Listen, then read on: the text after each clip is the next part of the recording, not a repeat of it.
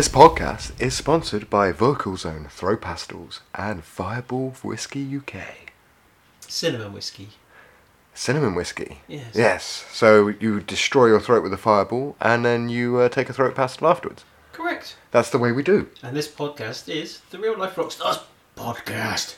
With uh, Dan and Mike. I'm Dan and he's Mike. Hello. Hi, we're Hi. back. It's been a fortnight, so we thought we'd better do another uh, talk on audio clip thingy. Bobby's. Yeah, it's, it's just audio for us, isn't it? Uh, no, this is odd. There's no like sort of tracks to play or No camera to look at. no, just each other. So, yes, Hi, we are back, and um, we thought we'd do a little gig catch up, mostly because it's been a really exciting little gig week for us.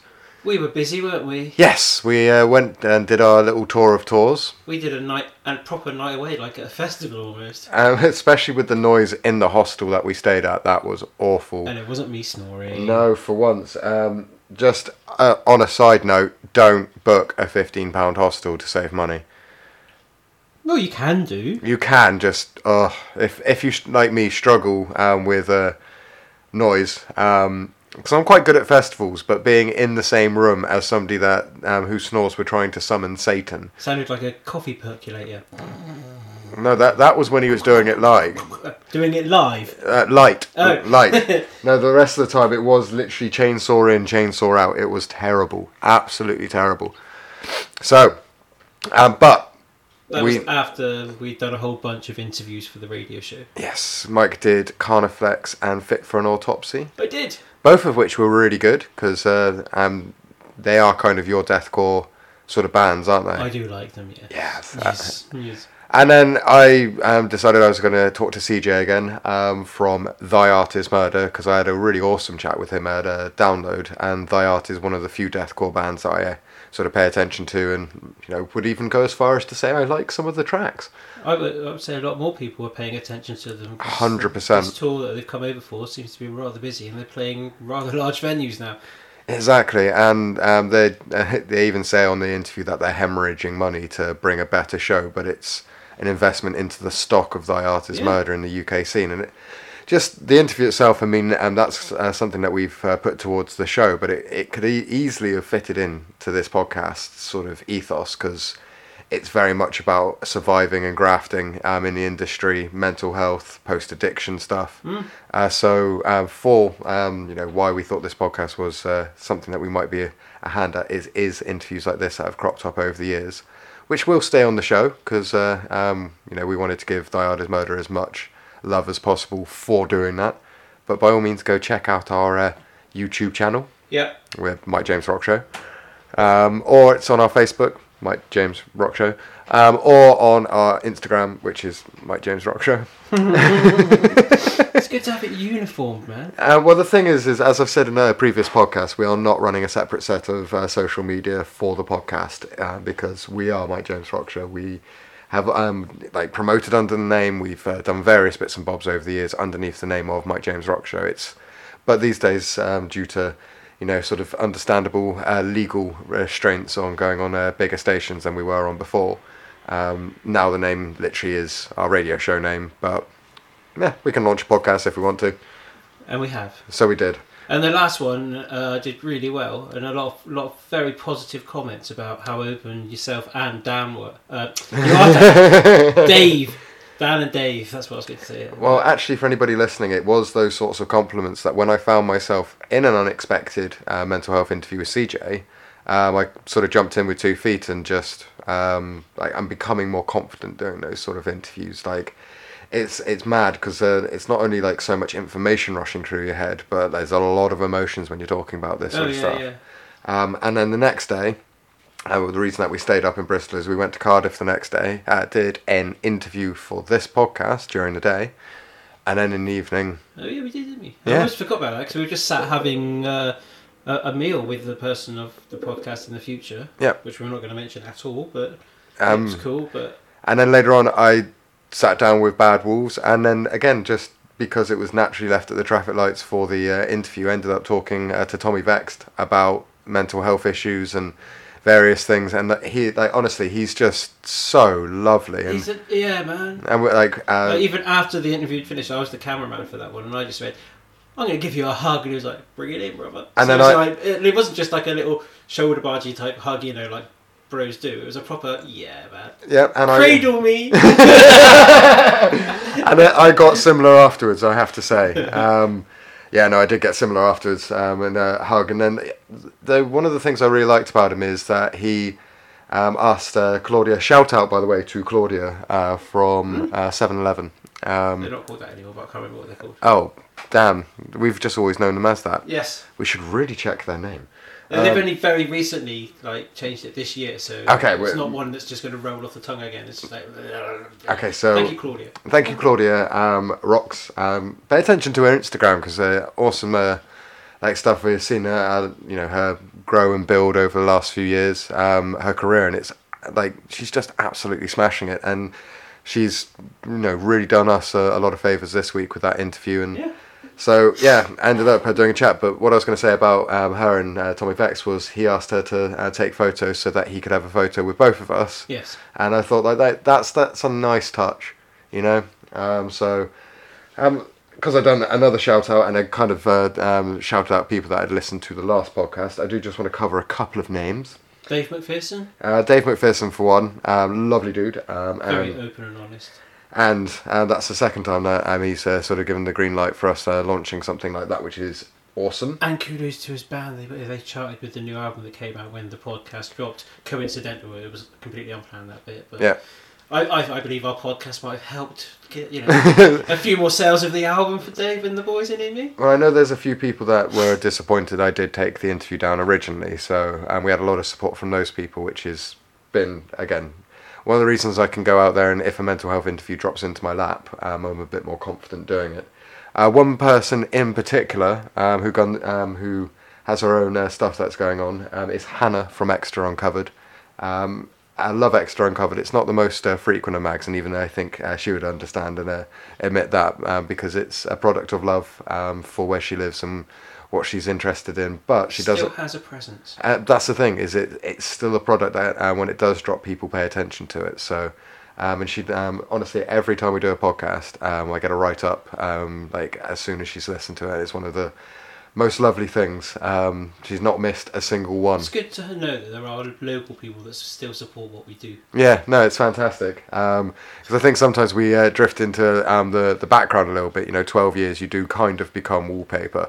Yeah, Um, like we bumped into someone that was, in, you know, part of our local scene what, five or six years ago. We bumped into them at the the Thy Art Is Murder tour Yeah, last week, and they're like, "Oh, you're still doing your radio show? How's it all going?" It's like, "Oh, dude, yeah, bless you, but yeah, we are, we are. it's great, and and you know it's still going because you like all my posts on social media, but that's that's a different world, isn't it? Because face to face, you kind of like, oh, we've got to be polite and courteous to people. Yeah, and I think sometimes people just phrase it the wrong way as well. Yeah, you know. I think it, it was yeah. Plus, there was loud music going on in the background. There weren't Carnifex on at that time. I do believe yes, uh, def- something like that. Um, but yeah, so shout out to um, Extra Uncovered. Um, another local person that listens to every podcast um, is Mr. Greg Does Art, who um, is about to have his first gallery um, exhibition, which is awesome. That's cool. Uh, stepped in the last minute to help out um, in our hometown again. Um, but no, that's going to be um, super thick. Very excited about that one. Um, and then uh, Asia for sorting out today's um, sort of. yeah, she's the PR that sorted out today's interview. So thank you very much. She's yeah. The one that's about to be uh, talked about. But first, we do do the the old listening to, don't we? What are you currently listening to, Michael? Oh, currently, as in what I've been listening to today and this weekend. Yes. Uh, the new J Hus album because it's number one. I was like, I've heard his voice on a few things and seen his name. I think at Reading and stuff. Mm. Uh, so I thought, oh, check it out. And yeah, it's good. I can understand why the Ute are down with it, and it's uh, number one in the in the charts and stuff. Fair. Nice. It's cool. Yeah. yeah. I've What been about yourself? Bad Wolves. Oh, of course. Yeah, no, um, I wanted to hear on album a lot of what I had heard live because I'll, I'll admit, like, um, I knew about them and I know the singles, um, but I don't know if anybody else in the music industry feels this, but there's such saturation of music at the moment. I, I, I try and just keep on top of the singles that my show plays. Do you know what I mean? Like knowing what I'm we're actually playing. I don't hold my hands up and just I don't have time to investigate discographies a lot of the time. Um, but I do save all the discographies on my Spotify, yeah, but yeah, there's just not enough time. Um, especially because we like listening to other podcasts. I mean, I don't know if you noticed, but Picard dropped as well, and I would, I've just, I know it's only two episodes, but I've had to do the watching of it, the rewatching of it, the talking about it with my nerd friends. I mean, there's, Uh, I was more time was more taken up with watching The Ranch Ah. on Netflix. yeah, um, I've, I've done half the ranch as well because I want, uh, again, I wanted to, uh, to talk to you about it. You smashed out in like an afternoon, I think. It was yeah, it was about a day and a half. Yeah, But that's what happens when we only do podcasts bi-weekly. The other Yeah. the other week when we're not podcasting, Netflix and chill. with myself. Uh, well, for you. Um, yes, yes. as I Netflix and chill with my girlfriend, um, and we are currently uh, watching Big Mouth, uh, which I've seen before, but she hasn't. Absolutely hi- hilarious. Voyage of discovery for her. Um, but we were talking about this the other day that it's actually like um, I haven't found anybody that thinks it's a, anything but a funny, but still very educational on trying to break down those gender walls that nobody wants to talk about, like Yeah. understanding what the other sex is um, doing, the struggles they go through. Um, because she's laughing, like uh, my girlfriend was laughing at the hormone monster um, in it, Maury, um, and she's just like, "That's disgusting." I was like, "Yeah," and she's like, "What do you mean? Like, why? Why do you sound like you're relating?" I was like, "Cause when you are like in your teens, like some of the um like weird stuff that goes through your head hormone wise. Do you know what I mean? Like, and it's all part of a learning experience where you tell yourself, no, that's absolutely fucking awful. Do you know what I mean? Like, but that's the growing up experience. Is you do have a hormone monster inside of you. Teenage angst never leaves you. it just becomes it's teenage angst, an emo phase. Then you just work and it just grinds you down anyway. and then My Chemical Romance come back and it's an emo phase again. So Exactly. It's okay. it's okay to not be okay. but my um, that's uh, I recommend anybody that uh, wants to you know do an understanding about anything sex wise that it is to do with the other um, sex. If you're, if you're struggling uh, with your partner not understanding them, subtly show them Big Mouth because by the end of it they'll be like, oh damn, I didn't realize what you were going through, and I think it works both ways as well. So that's my little uh, thing at the moment. That's the, the TV show I'm watching with my girlfriend. okay. Cool. Girlfriend. Anyway, um, so now we're on to our actual interview, That Asia sorted out for us. That Mm. we picked up just now. but never actually said what we were doing. No, we didn't. Oh, sorry, that's my bad. Oh, Mike hit. Mike hit of uh, the week or the podcast. Um, yeah, so we decided that um, when they came to our hometown and after we had seen, you know, uh, bits of their show, uh, but particularly their name absolutely everywhere. Like most of the festivals we've been at this in the last couple of years have had this act play at them, Yes, and we've never spoken to them. and we've seen the them do like. They played our hometown every year as well. and they've also like um, they've done collabs with other people, which we found out um, a little bit about. So their name has been other Yeah. places elsewhere. Also, as uh, they do talk about, they have a name that's so old because they were on their 25 um, year anniversary. Exactly. Why have we not spoken to them before? Exactly. They're part of the rock metal and alternative fraternity, Um, so we did, um, but no, they have the most common name for what they do as well. So and it's trademarked, so don't use it at Halloween. exactly. but we are talking about the Circus of Horrors, No! and we. Do you like that? I, I could do a proper scream, but I don't want to disturb your neighbours. Um, no, we uh, we really enjoyed this one because it was a nice balance between um, you know uh, we had the what did he call himself? I can't remember the the, the name. Uh, that ringmaster is the wrong Yes. one, but essentially that of the, uh, The circus. doc. Yes. Yeah. Uh, then we had somebody local um, that had um, done like a little bit of work with them before, was coming back from the night, and uh, sort of was just there to talk about the, you know, short experience. Their flexible friend. Yeah, and then um, we had somebody that, my goodness, we drilled down into what he does um, and found out that it, it's just just nuts, just And- and absolutely yeah. nuts. And when you find out that there's only 86 of them in the world that does this, and he told the UK doing it, Yeah, no, it's it's, amazing. He swallows blades for a living. and not just blades, but like serrated saws and stuff like that. And yeah, like and what's brilliant as well is he's uh, like somebody that um, I think the doc puts it best is he's also turned himself into a work of art because he does look just absolutely stunning. Yeah, man. Um, and so Yeah, no, it was really nice, and we get um, for me there was a really nice uh, note that comes out towards the end where um, we talk about uh, sort of I think uh, something that the they even mentioned that the Greatest Showman put a, a lot of light on. So it was a really good like sort of um, passage of discovery. This one, so Well, it's the same as dealing with a, a, a band. You know, when we spoke on this podcast with like Therapy and Mm. Burton C. Bell from Fear Factory, they're acts that were pre-internet. oh, and these guys had some pre-internet, post-internet thoughts. Yes, So that was uh, cool. and how things like Netflix TV shows like um, American Horror Story and stuff have seen a resurgence in like I hate to use the term but freak shows and circuses. Um, people that don't understand what they're about would probably yeah understand the freak show reference um, Yeah. as like being what it is. But it, what that was actually what I was saying towards the end of it is we drill down into well no it's it's not a freak show and there's reasons why and I think you know I really enjoyed uh, being able to talk to like an actual functioning circus like this Yeah. um, about that sort of premise because you know, I've uh, been somebody that, um, as a kid, um, I had reasonably devout Christian parents, so the circus wasn't na- like necessarily the first thing that they would take me to, um, and I like so always didn't know like, was it a freak show? Were they parading people? Was it like, oh, we got a bunch of people like this? But no, the the actual ethos, the way it runs, and how they recruit, and like how you can get involved. Oh, it was just really fascinating to find out about.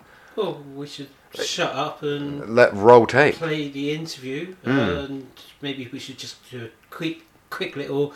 This podcast is sponsored by Vocal Zone and Firebrand. Firebrand. Firebrand, A firebrand, a fireball. fireball, cinnamon. ski. There we go. See, it's normally you that does that whole sexy dubbed over kind of. Well, I, I do want to do like um, uh, at one point. I'm going to do the uh, '90s um, American movie trailer, um, like sort of sponsorship uh, announcements. This podcast, oh, I was thinking, so you know, like, uh, yeah, okay. that the, but uh, uh, otherwise known as the this summer. yeah, yeah, Uh, that's, that's guy, thought, yeah, yeah. You. Gonna, but I'm gonna have to work on it because I'm so used to starting and like getting into the mindset of doing that voice by starting with this summer, two guys and one microphone. We do normally have more than one microphone. Uh, well, I was just describing what's in front of us today. Yes. Because um, it it was the only one that was available to us. We're in the process of building a studio. Oh, it's so exciting. Expect uh, like pictures across all of our social medias once uh, we uh, get that one sorted. Once the build is on. oh hell yeah! Right, let's press play then. Let's do it. Real Life Rockstars Podcast. Right, it's Mike and Dan. On the Real Life Rockstars podcast. And uh, on today's episode, we're jo- joined by people, uh, some people that I think most people that have been to a UK festival would have uh, seen at some point or other, uh, or even in their hometown, because they're a, a, a, an outfit that tours like crazy at the moment. Probably more than most bands that we interview. um, we're talking about the Circus of Horrors. Welcome to the Real Life Rockstars podcast. Thank you very much. Great to be here. Cool. Um, so you've been, you are celebrating 25 years now, aren't you? Of, of the Yeah, it's quite amazing. We thought we started at Glastonbury in '95, and we Okay. thought maybe 25 weeks will manage. And 25 years later, here we are, still at it and still packing them in. I think I was actually at that Glastonbury. Which year would that would have been? That's 95. 95. Oh, That was a tw- ironically tw- their 25th anniversary, which is Yeah. their 50th anniversary this year. So Well, yeah, I, I was at that one. Was that that was the one that the Stone Roses were supposed to play, wasn't it? yeah, and they pulled out, and I think John Pulp Squire pulled- Yeah, yeah. didn't Pulp take the place. I think oh, I'm, I'm thinking about Blur. We're, we're blowing away. She's on. Oh, Cure were on for Cure sure. were, were the closing. Yeah. Yeah. See, oh, And it was a bit of Britpop. I remember Dodgy being there and everything. yeah. And I remember getting the program. I'm a big Marc Bolan fan, and there was a huge picture of Mark in the program because Yeah. he'd done it, the original one, 25 years prior to that. So yeah, So that's that's the origin story then. I was going to say that, that um, I think well, that would make me about seven when uh, Yeah. started. Yeah. and you weren't born. Um, you are joined with some uh, guests on the sofa today as well. Do you want to introduce yourselves? Yeah, we got Ashton who sat next to me, who was our, who was our, um, let's say, temporary girl in the bottle. Okay. So um, she she we put an advert in, well, I suppose social media a few years back, looking for a, a pickled person while we were going to be in the sort of south uh, southwest, and um, Ashton come forward and said, oh, "I'd love to do it. I've done circus stuff before." So she did it, but since then she's become a mum. Okay. So it sort of uh, disrupted her career, let's say. Although she loves a little boy, I'm sure, but it disrupted her career a little bit in circus. But as we were coming back again, she just said, "Oh, I'd love to do the bottle again while you're in my hometown of Exeter." So here she is. How how do you practice for getting in a twelve foot tall, tall, two foot tall demijohn kind of jar, isn't it? Really, for those that haven't seen your act. Yeah, so I didn't actually practice. I just went straight in. So obviously they were doing auditions um, for the Exmouth show, Okay. which is just up the road. Yeah. Um, so I auditioned, um, and I just got straight in because I was uh, quite into circus stuff before that anyway. So Yeah. I was quite flexible and bendy. Okay. So I just kind of got straight in. Straight into the jar. Yeah. Amazing. And and sat next to you. And then here is Hannibal Helmurto. Hannibal's toured with circus for, I don't know, 15, 16 years now, I guess. Something like that. We've known each other a lot longer. We first met back in 19, I think it's the end of 1996, so a year after we were started.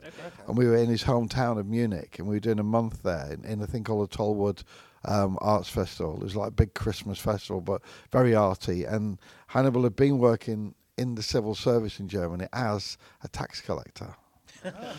Inspector, I beg your pardon. And um, and he basically um, he'd left that job and started his own sort of jewelry type company. So he was selling, you know, body jewelry and things at the festival, and we met him. He came to loads of shows, but he didn't look anything like he looks now. Then we hadn't seen him for ten years. Then ten years later, he turned up at Hackney Empire, and he completely transformed his body. Um, piercings everywhere, tattoos, more more ink than blood, I'm sure.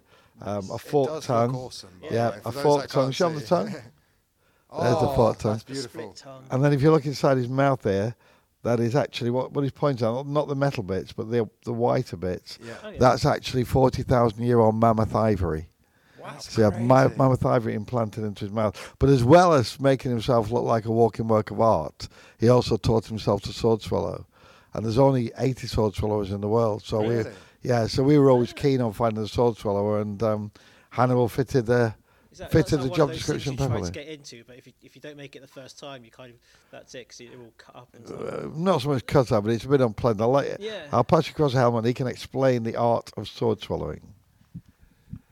Yeah, so um, basically you start off with something that doesn't hurt you too much, or can't hurt you too much. So I started with a toothbrush. You know, when you brush your tongue and it makes you gag, you do that on purpose and keep pushing it further back and back um, to get rid of the gag reflex or to get used to it.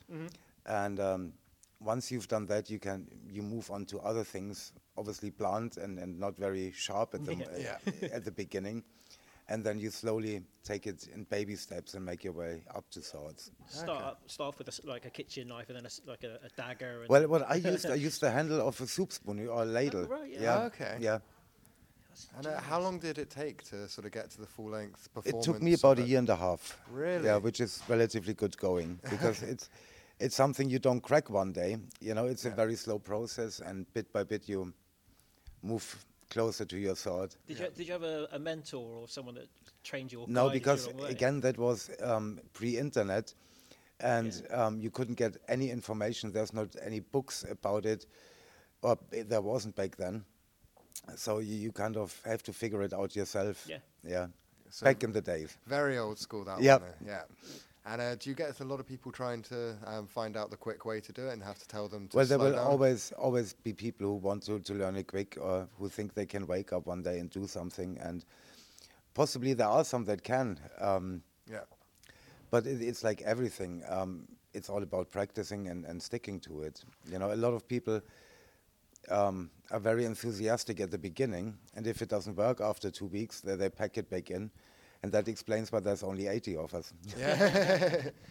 I imagine it's also why you guys are somewhat of a family as a show as well. Is um, you probably to sustain 25 years, you've got to have people that will keep turning up and keep practicing. You definitely need very reliable people. It's not it's not an easy way of life, but we all sort of get on with each other. But it's um, I mean this is this venue we're in now, it's a smaller venue for us. If we look at this one, we're we're 500 capacity tonight. Tomorrow's similar, but then we're into Plymouth Pavilions, which is an arena really. Yeah, yeah. Yeah. it's a big- And you know, was expecting 2,000 there, so it's uh, it it does vary, and but the smaller ones are harder because although you're using less equipment, we, we Yeah. we've got a set that can be used. So we can go into a festival, for example, where you've got no time to set up, and you have to get in there and do it. Yeah. So we we can do that, or we can have this massive elaborate set with this huge bandstand and the band on all different levels and stuff.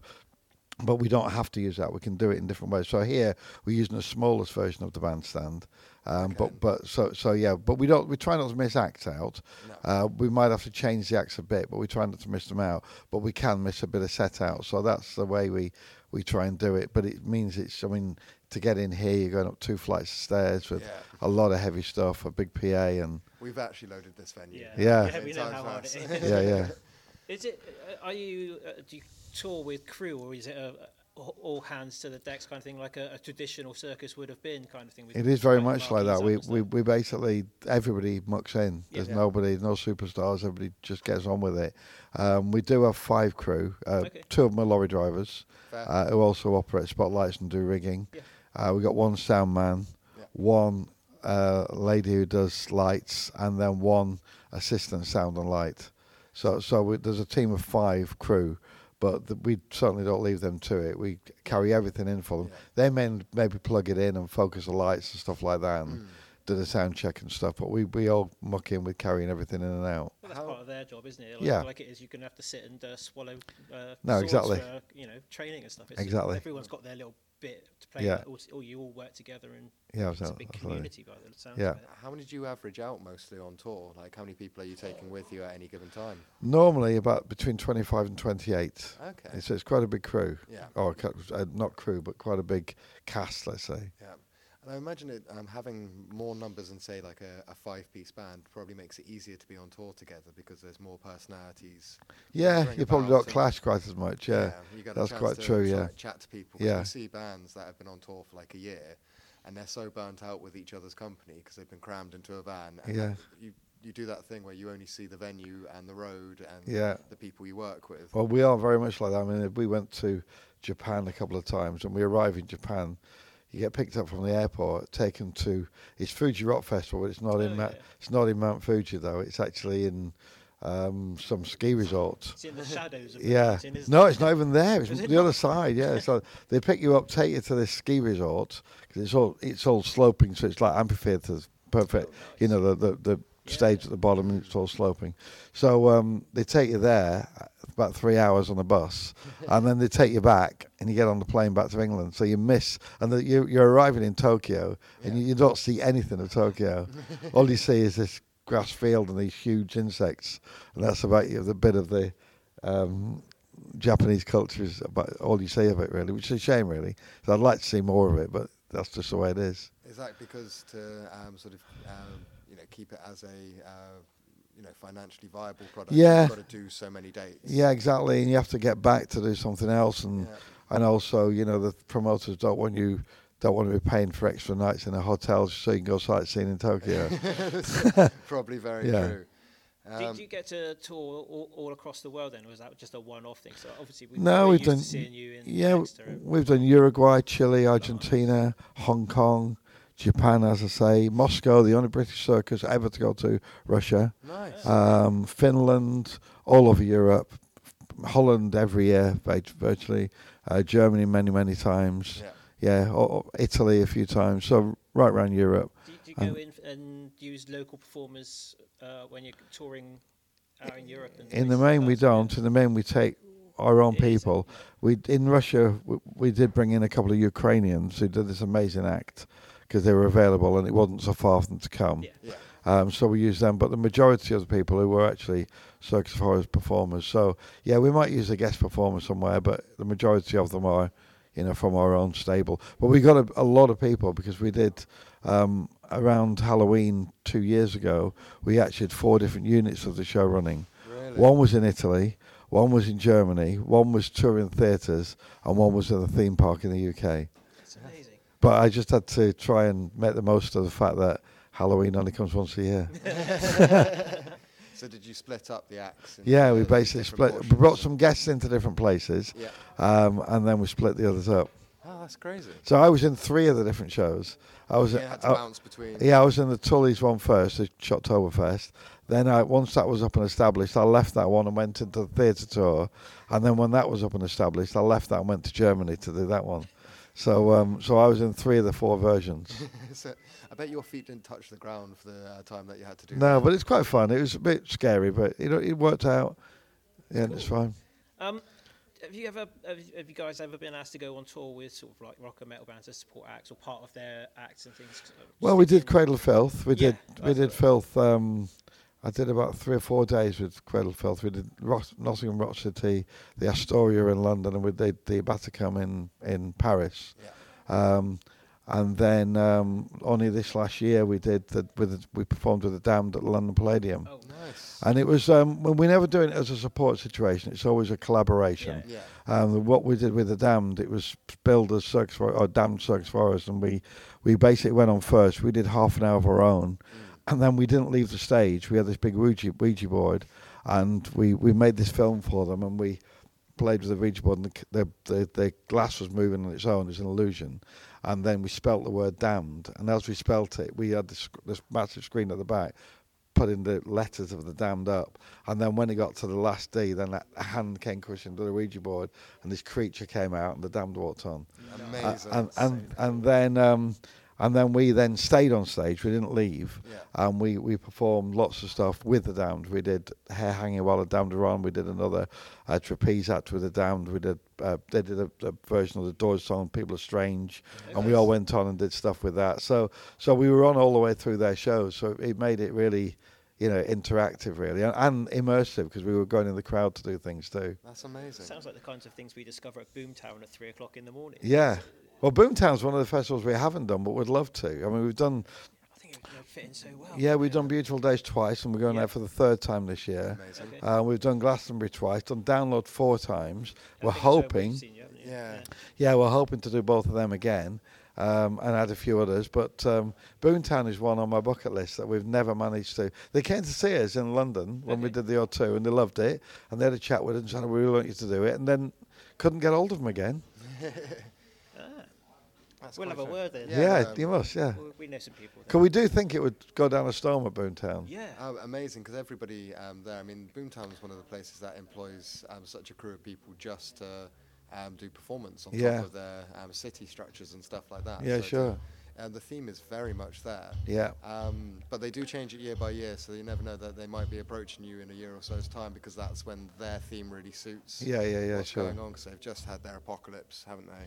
Yeah, Yeah. uh, yeah. it- each year it's all themed to a certain thing, and th- th- this one that's happening this year is chapter twelve, a new beginning. So it's like the phoenix rising from the ashes of everything that's happened in the past. All right, great. You can fully immerse yourself into the story, and there's like Yeah. an app, and there's um, money as well, isn't there? Like, I think so. Yeah, they money got their own money on site. Oh, really? that Wow. all the casinos and stuff on site. There's burlesque. there's Yeah. and all little sorts. random rooms that only really open works. for an hour one day, and you've got to get there for that day, otherwise you don't get the prize. It's Oh, very, wow. yeah, they, they do the interactive really well. so, Yeah, yeah. Um, but no, I imagine that they um, they shouldn't have an issue because the acts that we've seen there, um, like a It lot of all the time. fits in perfectly. Yeah. Yeah, yeah. Um, I was going to ask, like, do you find there is a difference between um, the big, um, sort of almost stadium-sized shows and intimate shows the same way as a band, where you know there's no barrier and uh, you're doing stuff with uh, the audience really I think the, close? the great thing about venues like this is you are really close into them. And I, I, things like sword swallowing, when Yeah. you're doing that in the arena, we always have big screens so you can still see it from a distance. But um, I, I, I was at Freddie Mercury's last ever gig, Queen's last with Freddie's gig, and, and I was a long way back, and you saw most of it on screens, which is a bit of a shame. You end up watching the screens rather than You do, watching the you live do. That's person. us at festivals. We Yeah. back, like, too old for this now. Yeah. um, we, but so when when we do gigs like this, you can really smell the paraffin and you can hear Helmet gagging when he's swallowing his sword because you're And you're so close to it. Being able to hear um, you actually swallow the sword and stuff like that if uh, they're closer. I, I mean, I mean stuff like that. He, he swallows a um, a saw with big teeth on it, and you can definitely hear that going up and down his throat. And you, and the audience reaction to it when we are close like this, you can hear him going, "Oh," you know, because it's um, it's so close to the action. So that's the great thing about it. But then I also like doing the big stadiums as well. You know, like Plymouth, we're looking forward to that one, and Hull is a, an arena, and Liverpool we're doing an arena. So so to mix it in is is a good way of doing it, really. I guess it keeps you grounded as well. right? Yeah, it does. Yeah. Don't get too stars right or star. No, and I, I, I fully understand that you need to do gigs like this as much as you need to do um, Plymouth Pavilions because, uh, you know, you might not do Plymouth Pavilions one year, you might not Yeah. sell enough tickets, and you might want to look at something else. So you've got to be realistic. So you want venues like this to be full as well. There, there, there some seems to be an, abu- uh, an abundance of bands that can do that as well. From Yeah. from the guys we interview, I'm thinking Skindred, for instance. They're they're quite happy to be playing huge arenas, but also they'll come and, and play venues in Exeter, that are like Yeah, 800 sure. I mean, we know. Skindred, and yeah, Yeah. they were they were at Download this last year Yeah, when we saw them, and we saw them also with Rob Zombie, didn't we, a few years Yeah. back, and then Yeah. Helmet met them somewhere else, and yeah, so they're Welsh lads, aren't they? Newport, isn't they? Yeah, yeah. So hopefully we'll see them when we go to Newport next week, Oh, I imagine Yeah. they'll probably uh, Drop turn out for it. along. if yeah. if they're not on tour somewhere, yeah. Um, I want to take it back to the b- beginning of the, the circus. You said it's formed 95, 96 kind Yeah. of time. There was obviously at the time the whole s- social spectrum was different. There was pre-internet. The f- only real for for me at my age, the only thing that was circus of horror esque was X Files, where they had like the Jim Rose grunge circus Yeah. things like that. How did you guys sort of form and become the Circus of Horrors back in those days without internet and people being able to see the kind of different acts that are all involved Well, nowadays? well, basically there was um, there was a circus that toured in the '80s called Circus Archaos, Okay. and that was the forerunner of all the alternative Yeah. shows. Um, obviously, there'd been freak shows since Victorian times, or probably earlier Oh, well than that. But um, but Archaos d- decided to go with this sort of rock and roll circus, and they're they're great shows, but they weren't great businessmen. They kept going bankrupt all the time. so um, I just felt I, m- the way I did it was, I, you know, it's the way I was brought up. Really, I was born and bred in a circus. Um, I, I was I was a, a, you know a kid growing up in the seventies when music changed dramatically. I mean, the rock music in the 70s, I think, was the best decade ever because you had these amazing. the- All, the, the charts were dominated by rock music. Yeah. If you look at T Rex and Sweet and Slade and like, it's all rock music. David Bowie. Yeah, well Bowie, Roxy. Music, Yeah. Queen, and then the heavier side, Zeppelin. Yeah. You know, Deep Purple, Black Sabbath. Sabbath. Yeah, it was an amazing time for music if you look at it, and then all the prog rock stuff as well. But it was just amazing. That, and then it spoiled a bit in the mid. Mid mid eighties by ABBA and the seventies discos, but the, the but the they almost ruined a decade. But the punks the punks come and punks were sorted back them out again. again. so so um you know yeah it was an amazing time for music for rock music. Yeah. And then for me as well, obviously being brought up in a circus, and horror movies changed then as well. Like your Frankenstein's and your Draculas had suddenly become Carrie and The Exorcist, and Texas Chainsaw Massacre and Clockwork Orange. It was becoming more real, wasn't Yeah. it? Like Yeah. supernatural. Yeah, and it was, um, you know, I, I remember seeing The Exorcist when I was too young, and it really scared me to death. And um, so I think all of that got into my psyche. And I always thought, when I started the band, which was sort of late 70s, early 80s, I always felt there was room for this. Um, you know, I, I, I always had a theatrical side to it, which eventually revolved into Circus of Horrors. At the same time, Circus of Chaos were coming and going, and I just thought this is the perfect time to take it one step bigger because the only the only ones there was was us and Cirque du Soleil. Was Jim Rose, of Yeah. course, um, doing the Lollapalooza tours and stuff with Per- Perry Farrell Yeah. and things, um, and and so the, the sort of alignment of all of those stars at the same time um, is what what we did. There's, there's loads of others now, but at that time, we were definitely Archaos Circus, uh, Cirque du Soleil, and the Circus of Horrors were definitely, and, and Jim Rose, of course, were definitely the forerunners of all this alternative circus movement. I don't think without us, without that little quadruple effect, Yeah. it would have happened. You know. Well, you took um, uh, the circus uh, sort of um, ethos from more the tent and uh, Yeah. field stage to Yeah. actually being But something that one thing we managed to do though is we were doing we'd get we'd do TV shows, but we were always on after the, you know, we'd be on like the drop the dead donkey bit and finally on the Yeah, news. you yeah. know, we were always on those bits. We call that the deadline. Yeah. the Or, or if they were going to put us on a, on a program, they put us on after nine thirty, Yeah. and then suddenly uh, we started getting earlier stuff.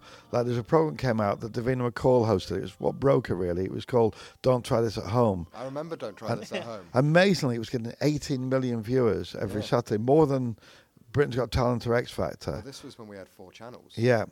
Because Yeah. before you had um, any more channels, everybody watched the same stuff because Yeah. that, that was all that was available. And um, basically, I got loads of acts on that, like Sword Swallows and stuff, and Gary Stretch and the Electric Chair, and we did all of that. And I, I booked nearly all the speciality acts for it. Yeah. And they even asked me to be a presenter on it at one point, Really? which didn't quite happen. Um, they went for an actor in the end called Doctor Don't, but that Doctor Don't was going to be Doktor Haze. Um, and that was going to, uh, they, had, they wanted me to do this thing like alternative medicines, like leeches and stuff like that. And they would research it, and I just present it and, and, Yeah. and use these on people. And uh, so that was that was going to be me, but it never quite happened. They went for an actual actor in the end. But no, I think that basically was seven thirty on a Saturday night, and I think suddenly people thought, ah. We can put it on at that time. It's not offending people. Yeah. People are more curious about it.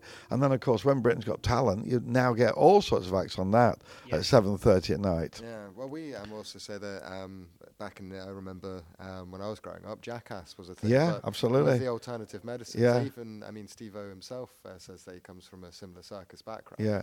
Um, and you guys were like a forerunner to making Jackass and stuff like that a bit more possible. So, Yeah. uh, um, yeah.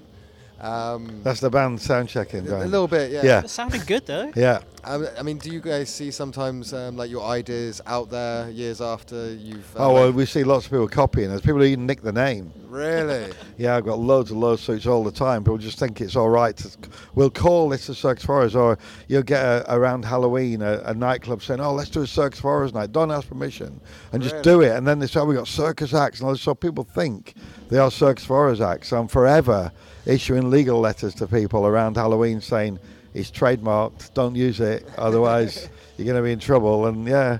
I've had a few, a few times people have just done that. So they blatantly nick the name, not just the idea. Yeah. And you get other other shows who do similar things, but they're never the same, and they're never coming up with the new ideas that we try and come up with every year. I mean, do you find uh, doing the new ideas every year a bit difficult? Um, Um, I mean, no, do you guys sit down in a room, plan out stuff, or no, I tend to. Um, I went to bed last night thinking, oh, we haven't done witches before. Maybe the next show should feature witches. And I thought, well, how could I burn one at the stake at the end in a theatre? And then I thought, oh, I could get this illusion. I could do it like this and do that. So I suddenly came up with an end, Yeah. which was the important bit. so if I can get the burning of the witches at the end bit, um, and then we can, I can research. I was talking to Hannibal today.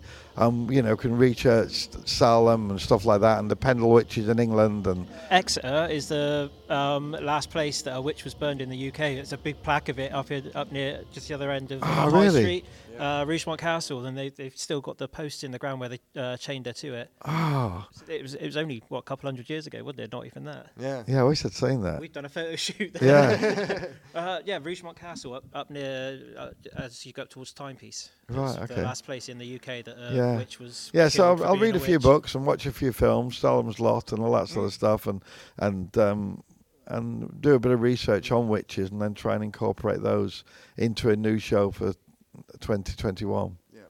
Do you find there's any social media pickup? Like sometimes you see videos of yourselves and stuff that you've done being reblogged by like just random uh, like pages or things like that. Yeah, you do, and you've got to take that as a compliment, really. You know, it's yeah, uh, um, you know, just taken like a uh, video of you guys live, and Yeah. somehow it's been reblogged by six pages. yeah, yeah. I mean, I like it obviously if they credit us or hashtag us or whatever, but that's always the key yeah, to get on. Uh, yeah, yeah. on the good side. Yeah. yeah. Did you find there was a, a resurgence in sort of circus of horrors and the, the like after American Horror Story came out? Because I, I, Well, I don't know if it's my age or I just kind of lost track of the sort of like circus of horrors and that kind of way of living and those kind of outfits and stuff. And then all of a sudden, Net, uh, Netflix came along and really drew an attention to the sort of circus of horrors type thing, the originals back in America. Yeah, it certainly did. But also the other one that did it was The Greatest Showman last year. Oh, when yeah, that yeah. came out, because it, it, and when you watch watch the film, I mean it's a it's a musical, but if you set that aside a bit, although the music's not bad, don't get me wrong, Yeah. but if you set that aside a bit, um, if you look at the content of Barnum, it was a freak show. Yeah. He, you know, he had bearded ladies and conjoined twins and things like that. So, it, and he and he openly showed all this in the film. And I think with that film's popularity, I think suddenly people started thinking again. Because the idea for us, I never wanted to conform. I never wanted to go and play loads of cover songs. If I'd wanted to do that, I'd have got in a pub band. But I always wanted to write my own songs Yeah. and make it really, you know, unique. And I never wanted to conform. But what I didn't mind doing is taking the extreme to the mainstream. Yeah. I've got no problem with mainstream people coming and loving it. Um, they don't have to be alternative people. They can be anybody. But I always want it still to be extreme, if you understand what I mean. So I want people to come to us, not necessarily to be shocked, but to be entertained. Yeah. And if by getting shocked they are entertained, then all the better. Well, it's like going to a, a movie, isn't it? Yeah. There's bits of it that will entertain you, bits of it that will shock you. Not just a horror film or anything. It's like that's the whole point of going out. You're there. To, And we do. We have got the entertained. sociolo- sociological outlet that wants us to be scared Yeah. and know we're not going to be harmed. And that's why we go on roller coasters and ghost trains and to the horror movies because you know you're hopefully going to get a scare in there, but you're you're also know you're not going to actually hurt yourself. Gets the blood pumping. Yeah, Well, it's like uh, we see a very similar thing with that mainstream going to the extreme uh, with bands like Rammstein. Um, that, Yeah, um, Helmet do Band. Yeah, um, because the um, like we've done outdoor shows at Download headlining, uh, but I've also been trapped in an arena with them as well. Um, and it, like I was quite far back, and the flames were still washing over Yeah. me, and, uh, but you could see what the people were doing. Yeah. I mean, is there um, like uh, would that be something that you would ever consider um, if they're open to doing it, whether uh, doing a collab show with somebody like that that's got such defined I'd love to do performance Rammstein, already? Rob Zombie, Marilyn Manson, Alice Cooper. Any of those would be right up our street. God, that would be what that would be a hell of a festival. Yeah. So if Yeah. you guys hosted a festival and got Yeah. all those bands, uh, Yeah, that'd be great, Work yeah. with you. Be, don't get me wrong, you'd be tired by the end of it. I know. Uh, but that'd be amazing. And do you um like? Have you ever had uh, sort of um, any acts which have really surprised you with some of the stuff they've done on stage, which is similar, where you like did not actually think that that was possible until I saw somebody else do it? Because I imagine you're normally the person that gets that reaction. Yeah, I mean, we had these two guys. Remember one time we went to Moscow and we Yeah. brought brought this one guest actor, and what they did, they had a dagger from the mouth and another dagger, so point to point with the daggers. Yeah. And I've seen people do it with a sword and dagger. So you have a dagger here and a sword balanced, and you're trying to balance it. Yeah. He was on his mouth on the other end of the dagger. So you had one man here with Yeah. a dagger in his mouth to the point of another dagger, and on the top of the other dagger, upside down, was a guy with his whole body weight. It was unbelievable, wasn't it? And um, So uh, the blade pointing out of his mouth. Yeah. And it was Upwards. pressed upwards, and it was yeah, Yeah. on- point uh, to point, one point to point, and another guy on top of it. So not only the body weight of somebody else, Yeah. but balancing point to point on a dagger. That's incredible. Which was unbelievable, and I, I saw them and I thought we've got to use these guys, and I wanted to use one too. A bit like Ashton though, they've got kids, Yeah. so uh, it's a bit hard for them to um, to leave their family and kids to go on tour. So they tend to do odd shows, but no, they they were that was one of the most amazing things we've ever seen. But in the show tonight, there's we've got a guy with no legs, and we found him in Russia, and um, he was uh, he was born with uh, deformities on his legs. He had to have them cut off as a baby. Okay. But um, his parents took him to a circus when he was a kid, and he wanted to join the circus, and he wasn't going to f- let the fact that he had no legs stop him. Yeah. So he went to circus school and learned these amazing skills. He can hand balance like you've never seen. He can do aerial acts that you would never believe. And um, we saw, we got sent a video of him performing at the um, opening ceremony of the Olympics when it was in Russia Amazing. and uh, and they showed us, and they and I thought, wow, he's amazing. So that you know, some friends of ours were Russian, spoke to him, and said, look, there's a show that would really like you, and I think you'd really like that show. Yeah. It's called the Circus Voice, but they'd want to cut your legs off every day, and then you go on and perform Yeah. because they'd want to make it part of the story. And he said, yeah, no problem. Brilliant. So that's basically what he does. He comes on and does these amazing acrobatics with, and he's got no, just this unbelievable upper body strength. I imagine it's actually quite inspirational for people in a similar position to him as well. Um, that um, you know the circus is still somewhere where you can um, not be, so, shall we say, traditional or normal, but Yeah. be respected for um, what you can do, if that makes sense. Yeah, yeah. I imagine there's a lot of people that have probably uh, been inspired by seeing what somebody that uh, born with such a deformity has. Do, I mean, do you ever get criticised that you're like sort of um, Exploiting people.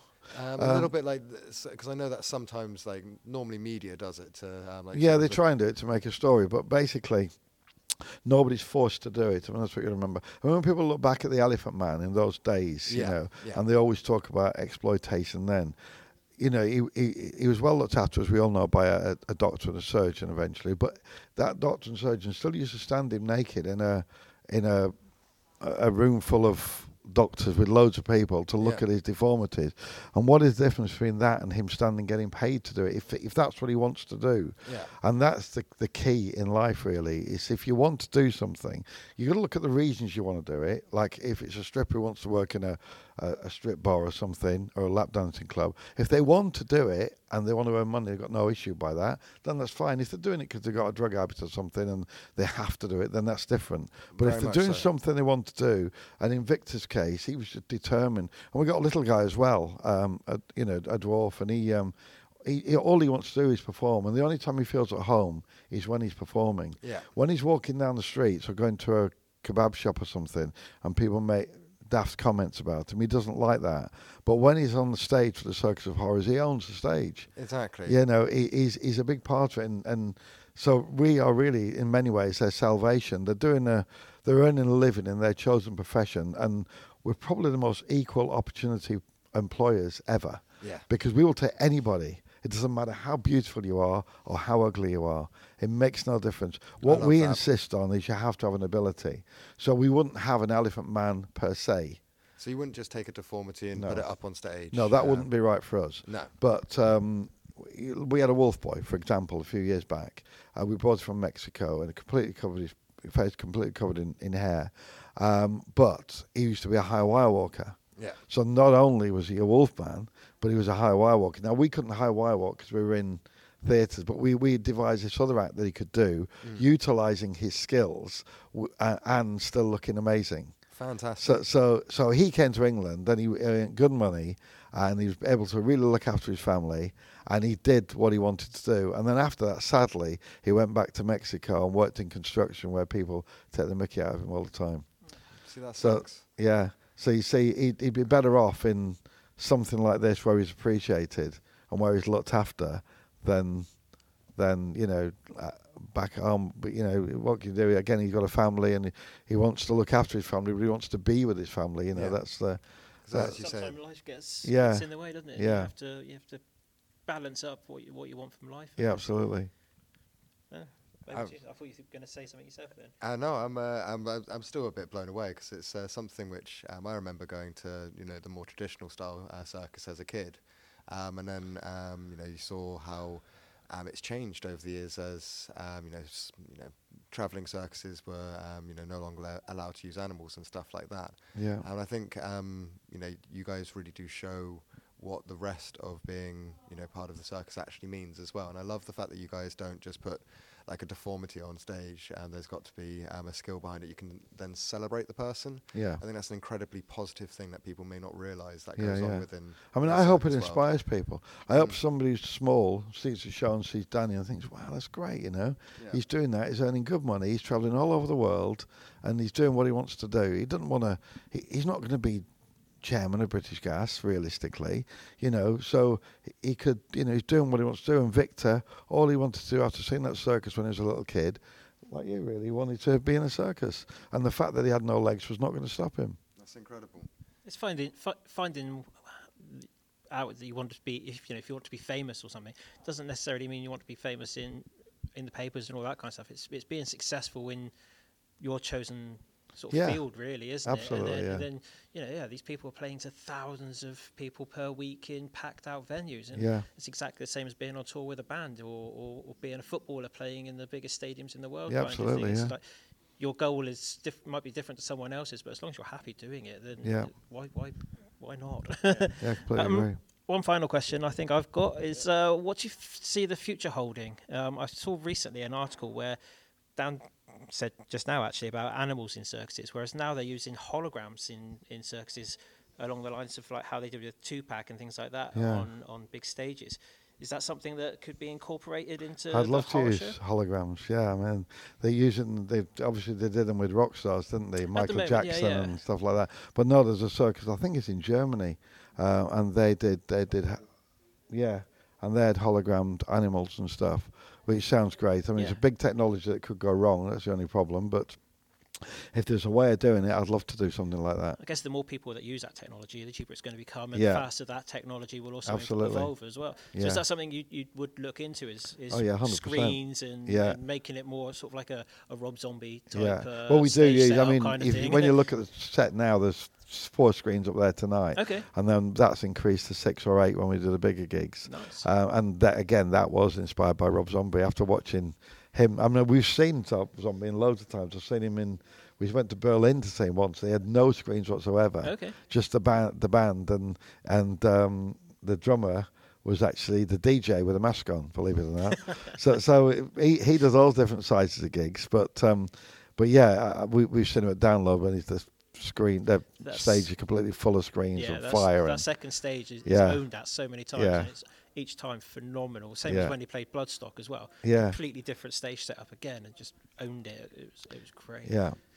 Anything else from you? I no, I think I'm good. I'm We seem to have. blown away. yeah, so, I'm, I'm yeah. kind of taken back about everything. Really, it's it's been great chatting to No you. problem, And good just to talk to you finding as out well. about uh, Circus of Horrors, the history, and, and everything that goes in Yeah. around that. Really, isn't it? Very much looking forward to the performance later as well. Yeah, so- yeah. Thank you. Good. Cool. Thanks very much for joining No us. No problem. Thank you very much. Thank you. Cheers. Okay. Thank you. Real life Rockstars podcast. There it is. Mm, that was cool. The interview in itself. I like the uh, the fact that they do see a, a, a future in sort of these circuses and stuff using technology to its max, like Oh. holograms and screens and stuff like that. Hundred percent. Um, I think it's uh, brilliant, and like I say, as uh, um, or I alluded to before the interview, you've now heard what I really enjoyed, uh, Mm. which was the like positive uh, body image that they promote to the less, you know, popular body shape. It's I, I like the bit where he said they're probably uh, the best equal opportunities employer out there. Yeah,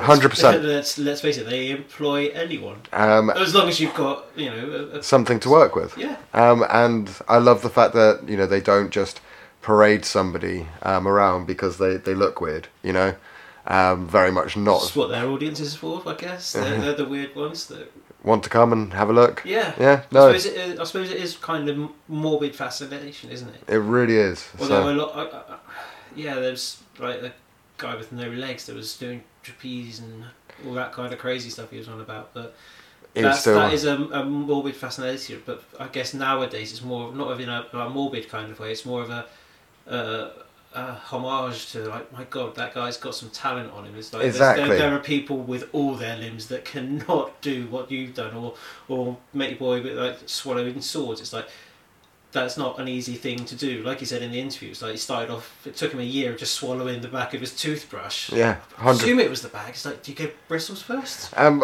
we didn't check whether it was. Clean the- way for when you get the swords. Oh, but it's taken him years now, and he's on like four foot swords right down to his belly, kind of thing. It's exactly. like- So um, it's, it's talent, and you know, it's, it's exactly the same as someone that's picked up a guitar, written a song, and and you know, it's taken years and years to get get there, and, and you've written a song, and all of a sudden you're Lewis Capaldi or something. hundred percent, Yeah, hundred percent. I'm No, sure there's um, a lot of people that want to see Lewis Capaldi sort of swallow a sword, but I think the guy's a legend. Uh, no, I, I, I, I got to be honest. Uh, I'm not necessarily the biggest fan of his music, but him as a person just makes me laugh. Yeah. Every time I see Lewis Capaldi in a headline, I'm just like, "What have you done this time?" Or "What This, is?" he's this generation's James Blunt. Anyway, um, we should probably do a bit of a wrap up because we did talk for an awful long time in that interview, Yeah. um, which was good. Um, mostly because it was the other guys talking rather than us. Should we tease the next podcast then? Yeah, we are going back to a little bit more of our helpful roots. We're not losing what we did in the first season. Yeah. So we're, we're talking. We're not going to say who it is, but No. Someone that has heritage running through his veins Oh yes, for sure. uh, and um, understands the industry on many levels, but at the moment is working as a tour manager Yep. of sorts to a rather well-known act, Yep. uh, and goes into depth in in some ways of managing a band on tour. Yes. You know, a band that wants to go off and Do things. do the party afterwards. You've got to be on the bus by a certain time, and people all the way down to like people being vegan and vegetarian and getting uh, time differences when traveling abroad. All things like that. It's a it's a very useful information. Even if you're like a band that's thinking for the first time, it's like. well, do we get a van or a coach or Exactly. You know, if there's there's bands that are at that level now. It's like, well, do we go coach or plane to, It- to, to venues and festivals? And stuff? Exactly, exactly. Uh, yeah, it was a really cool conversation coming up. So that's as far as we're going to tease you. Yeah, we're, we're dipping into the tour game on this one. So, Yeah. first person now down, uh, we spoke to about touring, but it is something that we are seriously looking to get into because I, I, we find, as always, the conversation is fascinating to us. We enjoy it.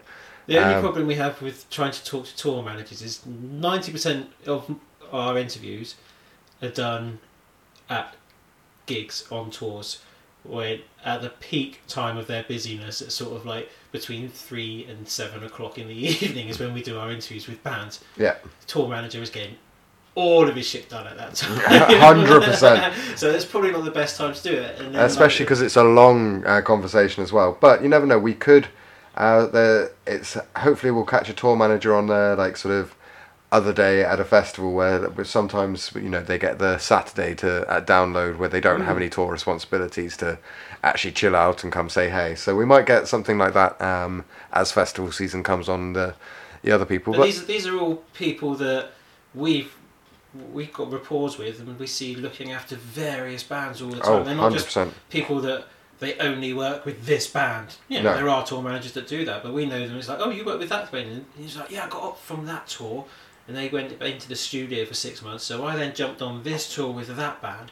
Such and such band took longer in the studio, so I bounced from that tour to this tour, and I've literally just come from doing a stadium in Russia or something to ninety thousand people with this band to looking after this band playing two hundred cap venues. Yeah. Like, it's, those, It's- are the, those are the kind of people we're, we're, we're We to love talking to, and yeah. That's the point of this podcast, to, like just to try as well as intermingling it with fun interviews, like with people in the industry. We're trying to help people understand what it's like working in the industry nowadays. Oh, 100%. Um, and we, uh, we're also planning a follow up because uh, of the first one being so successful, but with uh, possibly even like a. Um, I'm looking at some downloadable content um, as well um, for the part two to our press kits. That's also um, not necessarily something that we can say what week it's going to come out, but we had a lot of interest on the press kits number one, so we're going to delve back into that.